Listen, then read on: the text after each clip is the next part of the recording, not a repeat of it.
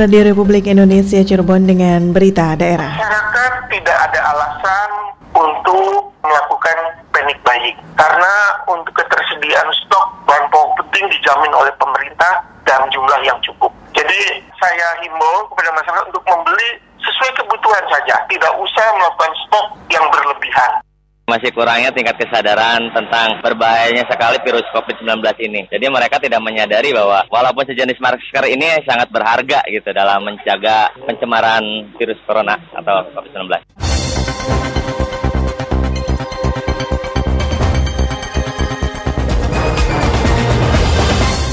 Sari berita, ketersediaan kebutuhan pokok penting masyarakat mendekati Ramadan terpantau dalam kondisi aman. Kesadaran masyarakat untuk menggunakan masker masih sangat rendah. Bersama saya Lisma Julia Sari, inilah berita daerah selengkapnya.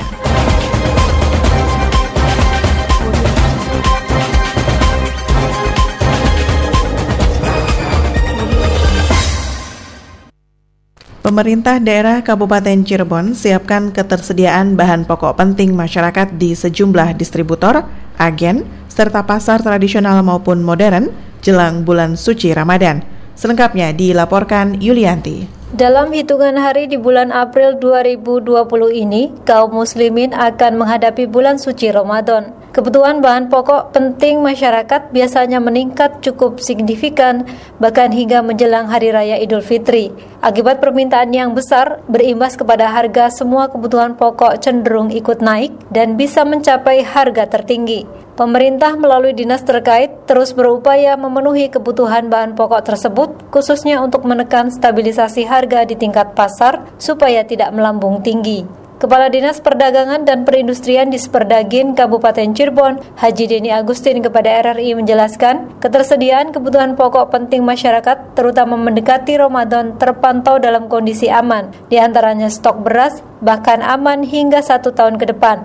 Bahan pokok penting masyarakat lain yang aman yaitu daging ayam, daging sapi, minyak goreng, tepung terigu, kacang kedelai, serta gula pasir. Dengan jaminan ketersediaan bahan pokok penting tersebut, Denny menghimbau masyarakat tidak melakukan panic buying. Masyarakat tidak ada alasan untuk melakukan panic buying karena untuk ketersediaan stok bahan pokok penting dijamin oleh pemerintah dalam jumlah yang cukup. Jadi saya himbau kepada masyarakat untuk membeli sesuai kebutuhan saja, tidak usah melakukan stok yang berlebihan.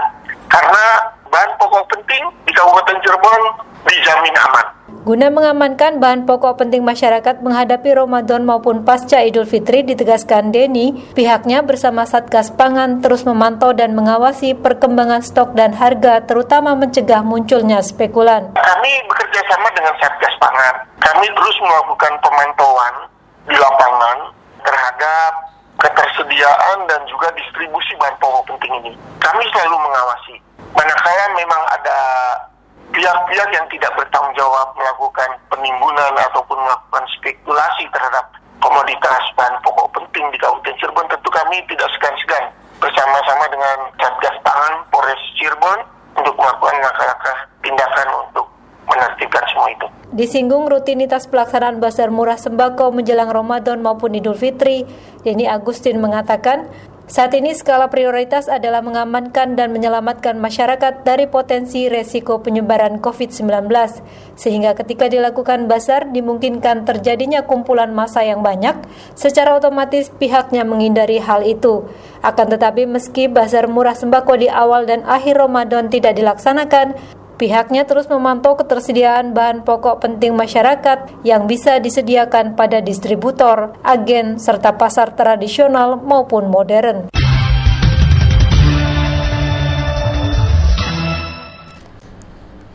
Pendengar, berikut komentar masyarakat mengenai ketersediaan bahan pokok penting masyarakat jelang Ramadan yang berhasil dihimpun RRI. Darurat pangan sudah di depan mata ini harus menjadi perhatian masyarakat di Kabupaten Cirebon. Banyak cara yang harus dilakukan agar darurat pangan ini bisa dijaga, apalagi memasuki bulan suci Ramadan, manakala kebutuhan pangan akan mengalami lonjakan yang cukup signifikan. Untuk itu, Pemda harus benar-benar memperhatikan ketersediaan pangan untuk masyarakat melalui razia di pasar-pasar ataupun langsung turun ke lahan-lahan pertanian. Mana yang ada, mana yang perlu diadakan. Nama saya Tina Rizka. Menjelang bulan suci Ramadan ini harga kebutuhan pokok biasanya akan mengalami kenaikan ya dibanding dengan hari-hari biasanya termasuk pada bahan-bahan sembako yang memang sangat dibutuhkan dalam persiapan untuk Ramadan. Dan stok barang juga terkadang berbanding terbalik dengan kenaikan harga yakni kadang kelangkaan. Sikap pemerintah sendiri harus lebih siaga lagi untuk meningkatkan pengawasan terhadap kebutuhan atau barang-barang yang dijual belikan di pasar sehingga harga-harga tetap stabil dan tidak naik melambung terlalu tinggi. Pendapat saya mengenai kestabilan harga pangan pokok atau sembako, pemerintah harus bisa memberikan stok atau mengontrol harga mulai dari distributor atas sampai turun ke bawah yaitu ke pasar-pasar tradisional sehingga harga yang ada di lapangan itu stabil terutama harga-harga yang akan dibutuhkan oleh masyarakat yaitu sembako. Contoh, dengan harganya gula pasir yang melonjak, kita di lapangan juga pedagang-pedagang kecil sangat menjerit dan stoknya terkadang tidak ada. Untuk membahas lebih lanjut mengenai ketersediaan bahan pokok penting masyarakat jelang Ramadan, kini kita ikuti wawancara reporter Alex Sunardi dengan pengamat ekonomi Cirebon, Sari Lailatul Qadriyah, SEMSI berikut ini. Ibu Sari, beberapa hari lagi kita akan memasuki bulan suci Ramadan. Dan biasanya ya, ketika menjelang bulan Ramadan ini ketersediaan bahan pokok dan harganya sering kali melonjak naik, naik dan terkadang juga stoknya terbatas. Nah, kalau menurut Ibu Sari sendiri, kenapa bisa terjadi seperti ini? Jadi memang secara ilmu ekonomi di Indonesia itu ada memang pada bulan suci Ramadan itu terjadi permintaan kebutuhan pokok itu cukup tinggi sehingga memang secara konsep ketika itu permintaan tinggi tidak diimbangi dengan penawaran itu secara otomatis harga akan naik. Harga naik itu karena adanya kelebihan permintaan sehingga ini hubungannya dengan kebijakan pemerintah itu tentunya dalam menghadapi bulan suci Ramadan di Indonesia khususnya itu memang harus ada inspeksi pasar ya. Artinya dicek apakah supply untuk kebutuhan pokok di daerah itu tercukupi atau tidak. Umumnya biasanya berkaitan dengan kebutuhan beras. Karena memang di bulan Ramadan itu kan kita umat Islam itu melakukan zakat fitrah. Nah itu pun akan berdampak terhadap kebutuhan beras yang cukup tinggi. Sehingga memang kebijakannya di sini adalah pemerintah harus memantau berkaitan dengan stok pemasukan kebutuhan di pasar-pasar Indonesia. Khususnya biasanya kalau beras itu bulog ya, difasilitasi oleh pemerintah itu. Adapun kebutuhan pokok yang lainnya, itu memang sering terjadi adanya spekulasi. Kalau memang pelaku pasar itu juga tidak diperhatikan berkaitan dengan kebijakan pemerintah dalam penimbunan stok, itu mereka bisa aja menimbun penawarannya itu karena ingin dikeluarkannya itu di bulan suci Ramadan sehingga dengan harga yang tinggi. Sehingga memang harus ada peninjauan dari pemerintah untuk menyeimbangkan antara harga di pasar. Jadi kalau di pasar tradisional itu boleh dikatakan persaingan sempurna itu. Persaingan sempurna itu adalah konsepnya di mana sih sebetulnya harga itu ditentukan oleh interaksi pasar. Jadi betul-betul dilihat ketika misalkan pelaku pasar susah untuk mendapatkan barang atau jasa untuk dijualnya itu, otomatis harga akan sendirinya akan naik. Jadi bukan yang menentukannya para pelaku pasar, tapi interaksi antara permintaan dan penawaran. Sejauh ini menurut Ibu, upaya dari pemerintah sendiri untuk menstabilkan harga dan juga. Menjaga ketersediaan stok pangan ketika menjelang bulan Ramadan, menurut Ibu sudah seperti apa? Ini kan bulan suci Ramadan itu kan tiap tahunnya hmm. artinya secara kebijakan pasar, secara perilaku pasar itu sudah bisa diprediksi. Artinya kalau menurut saya di sini biasanya pemerintah akan semakin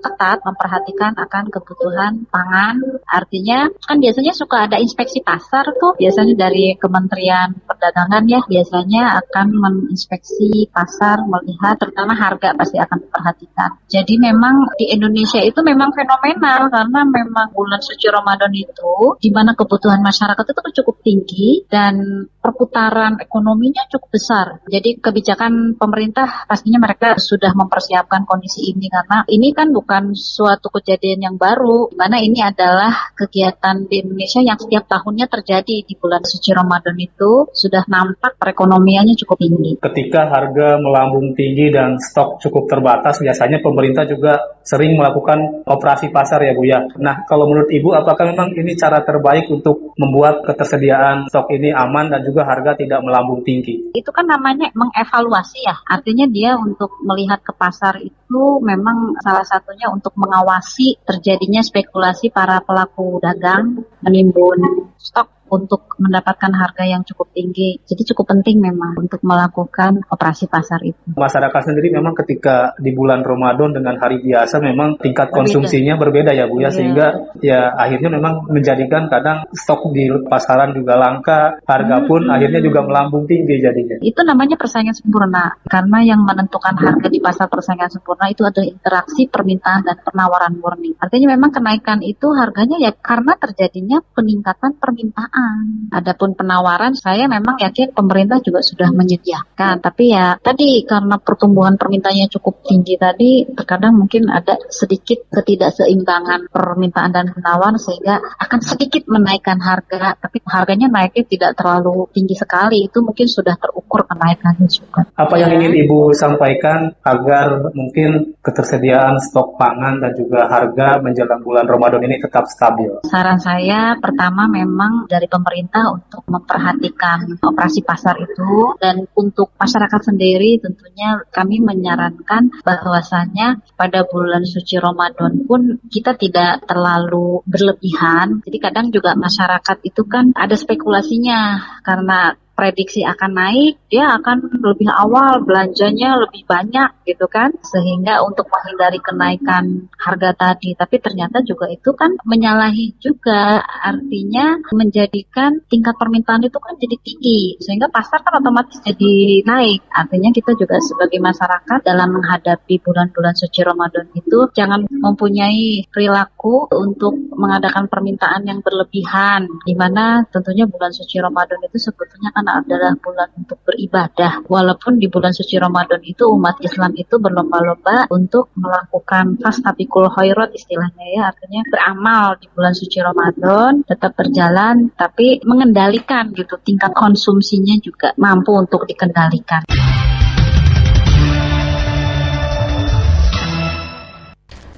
Cadangan pangan pemerintah daerah CPPD Kabupaten Cirebon siap untuk didistribusikan ketika dibutuhkan terutama dalam penanganan darurat COVID-19.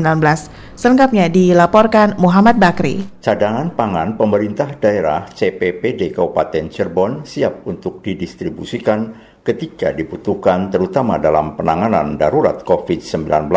Kepala Dinas Ketahanan Pangan Haji Muhyiddin kepada RRI mengatakan CPPD yang tersisa stok gabah di gudang 90 ton, 7 kuintal 19 kg atau setara dengan 58 ton 48 kg beras. Pihaknya telah berkoordinasi dengan dinas terkait seperti dinas sosial agar tidak terjadi tumpang tindih dalam penyalurannya kepada masyarakat. Untuk itu, pihaknya masih menunggu instruksi bupati dalam pemberian CPPD tersebut meski secara jumlah sangat terbatas. Kami tidak bisa mengambil kebijakan sendiri dengan adanya COVID ini. Karena dengan adanya orang tidak banyak kerja, terutama yang tadinya mampu untuk makan sehari-hari untuk keperluan yang lain, terkadang nggak kerja. Itu di mana-mana sekarang akan menuntut itu. Untuk itu saya hanya satu pintu nunggu perintah Pak Bupati yang saya sudah siapkan, keluarkan, laksanakan. Itu aja. Jadi saya mau nggak gegabah. Artinya saya sudah siap standby bila diperlukan. Hari ini keluarkan beras. Sekian. Ke ini ke ini ke ini. Saya siap. Bagaimanapun kita kan nggak bisa jalan sendiri. Ada jangka ini harus kebersamaan dengan instansi terkait. Jadi artinya semua merasakanlah kehadiran pemerintah walaupun itu nggak mencukupi dengan keterbatasan, terutama di tanan pangan. Cadangan pangannya kan stok sisa cuma 90 ton. Ditambahkan Muhyiddin, pihaknya sudah melakukan verifikasi data khususnya daerah sangat rentan dan rawan pangan untuk kemudian diajukan ke Bupati Cirebon termasuk kebutuhan pemberian sembako bagi masyarakat. Berdasarkan analisis FSVA, DKP sudah memetakan desa yang sangat rentan terhadap rawan pangan sebanyak empat desa, yaitu Desa Cempaka dan Wanasaba Lor, Kecamatan Talun, Desa Ciuyah, Kecamatan Walet, dan Desa Sinarancang, Kecamatan Mundu. Ditegaskan Muhyiddin untuk pengadaan CPPD Kabupaten Cirebon tahun 2020 sebanyak 182 ton gabah kering giling GKG atau setara dengan 116,17 ton beras. Diperkirakan pada awal Mei sudah banyak yang melakukan panen padi dan pihaknya mendorong CPPD segera dapat terpenuhi melalui pemenang lelang supaya ketika dibutuhkan masyarakat sudah siap disalurkan. Muhammad Bakri melaporkan. Tim kesehatan melakukan pemeriksaan Rapid Diagnostic Test atau RDT kepada jajaran Polresta Cirebon. Wakil Sekretaris Harian Gugus Tugas COVID-19 Kabupaten Cirebon, Nanang Ruhiana mengatakan, RDT pertama dilakukan pada 49 orang, sedangkan tahap kedua dilakukan 16 orang, sehingga total yang diperiksa 65 orang. Kapolresta dan Wakapolresta juga turut mengikuti pemeriksaan RDT tersebut. Nanang menjelaskan hasil dari RDT kesemuanya negatif. Sementara untuk data COVID-19 yang terupdate hingga kemarin, pasien dalam pengawasan total 34 orang, 8 masih dalam perawatan, sudah sembuh dan pulang 21 orang, dan meninggal dunia 5 orang. Untuk orang dalam pemantauan ODP, total 145 orang, masih dalam pemantauan 35 orang, selesai pemantauan 108 orang dan meninggal dunia 2 orang. Orang dengan resiko ODR masih dalam pemantauan sebanyak 26.182 orang. Orang tanpa gejala OTG masih dalam pemantauan 2 orang, telah selesai dan sehat 2 orang. Positif corona sebanyak 3 orang dan masih dirawat. Dari data yang terupdate tersebut, gugus tugas COVID-19 Kabupaten Cirebon merilis tidak ada penambahan kasus.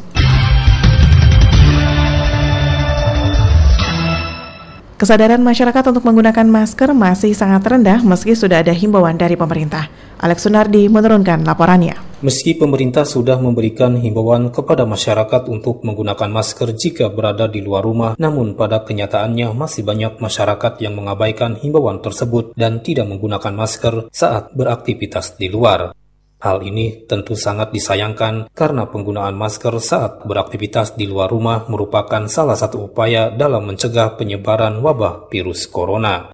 Tokoh pemuda di Kecamatan Ciledug Ibnu Hamzah kepada RRI mengatakan rendahnya kesadaran masyarakat untuk menggunakan masker saat beraktivitas di luar rumah karena minimnya edukasi dan sosialisasi yang dilakukan pemerintah sehingga mereka tidak menyadari jika penggunaan masker sangat penting. Masih kurangnya tingkat kesadaran tentang berbahayanya sekali virus COVID-19 ini. Jadi mereka tidak menyadari bahwa walaupun sejenis masker ini sangat berharga gitu dalam menjaga pencemaran virus corona atau COVID-19. Ibnu Hamzah pun sangat mengapresiasi dengan kepedulian dari berbagai pihak yang melakukan kegiatan sosial dengan memberikan masker secara gratis kepada masyarakat yang diharapkan bisa memberikan kesadaran bagi masyarakat untuk menggunakan masker sehingga bisa membantu upaya pemerintah dalam pencegahan wabah virus corona. Alex Sunardi melaporkan. Saudara, kini kita ikuti berita olahraga. Berita olahraga. Berita olahraga. KONI Kabupaten Cirebon meminta semua cabang olahraga yang bernaung di bawah KONI untuk mematuhi himbauan pemerintah dan sementara waktu menghentikan kegiatan yang mengumpulkan banyak orang. Hal ini disampaikan Sekretaris Umum KONI Kabupaten Cirebon, Arif Rahman Hakim kepada RRI. Menurutnya, Kebijakan ini diambil untuk menjaga kesehatan dan keselamatan atlet maupun pelatih dan juga pengurus cabang olahraga sesuai dengan instruksi dari Kemenpora dan KONI Jawa Barat. Meski begitu, dengan adanya kebijakan ini bukan berarti atlet berhenti berlatih, karena atlet tetap bisa berlatih secara mandiri dengan memperhatikan prosedur keselamatannya agar terhindar dari penyebaran wabah COVID-19.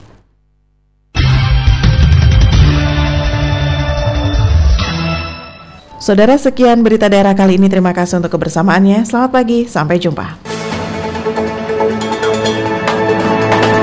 Demikian rangkaian berita aktual pagi ini dalam Buletin Berita Daerah Radio Republik Indonesia Cirebon.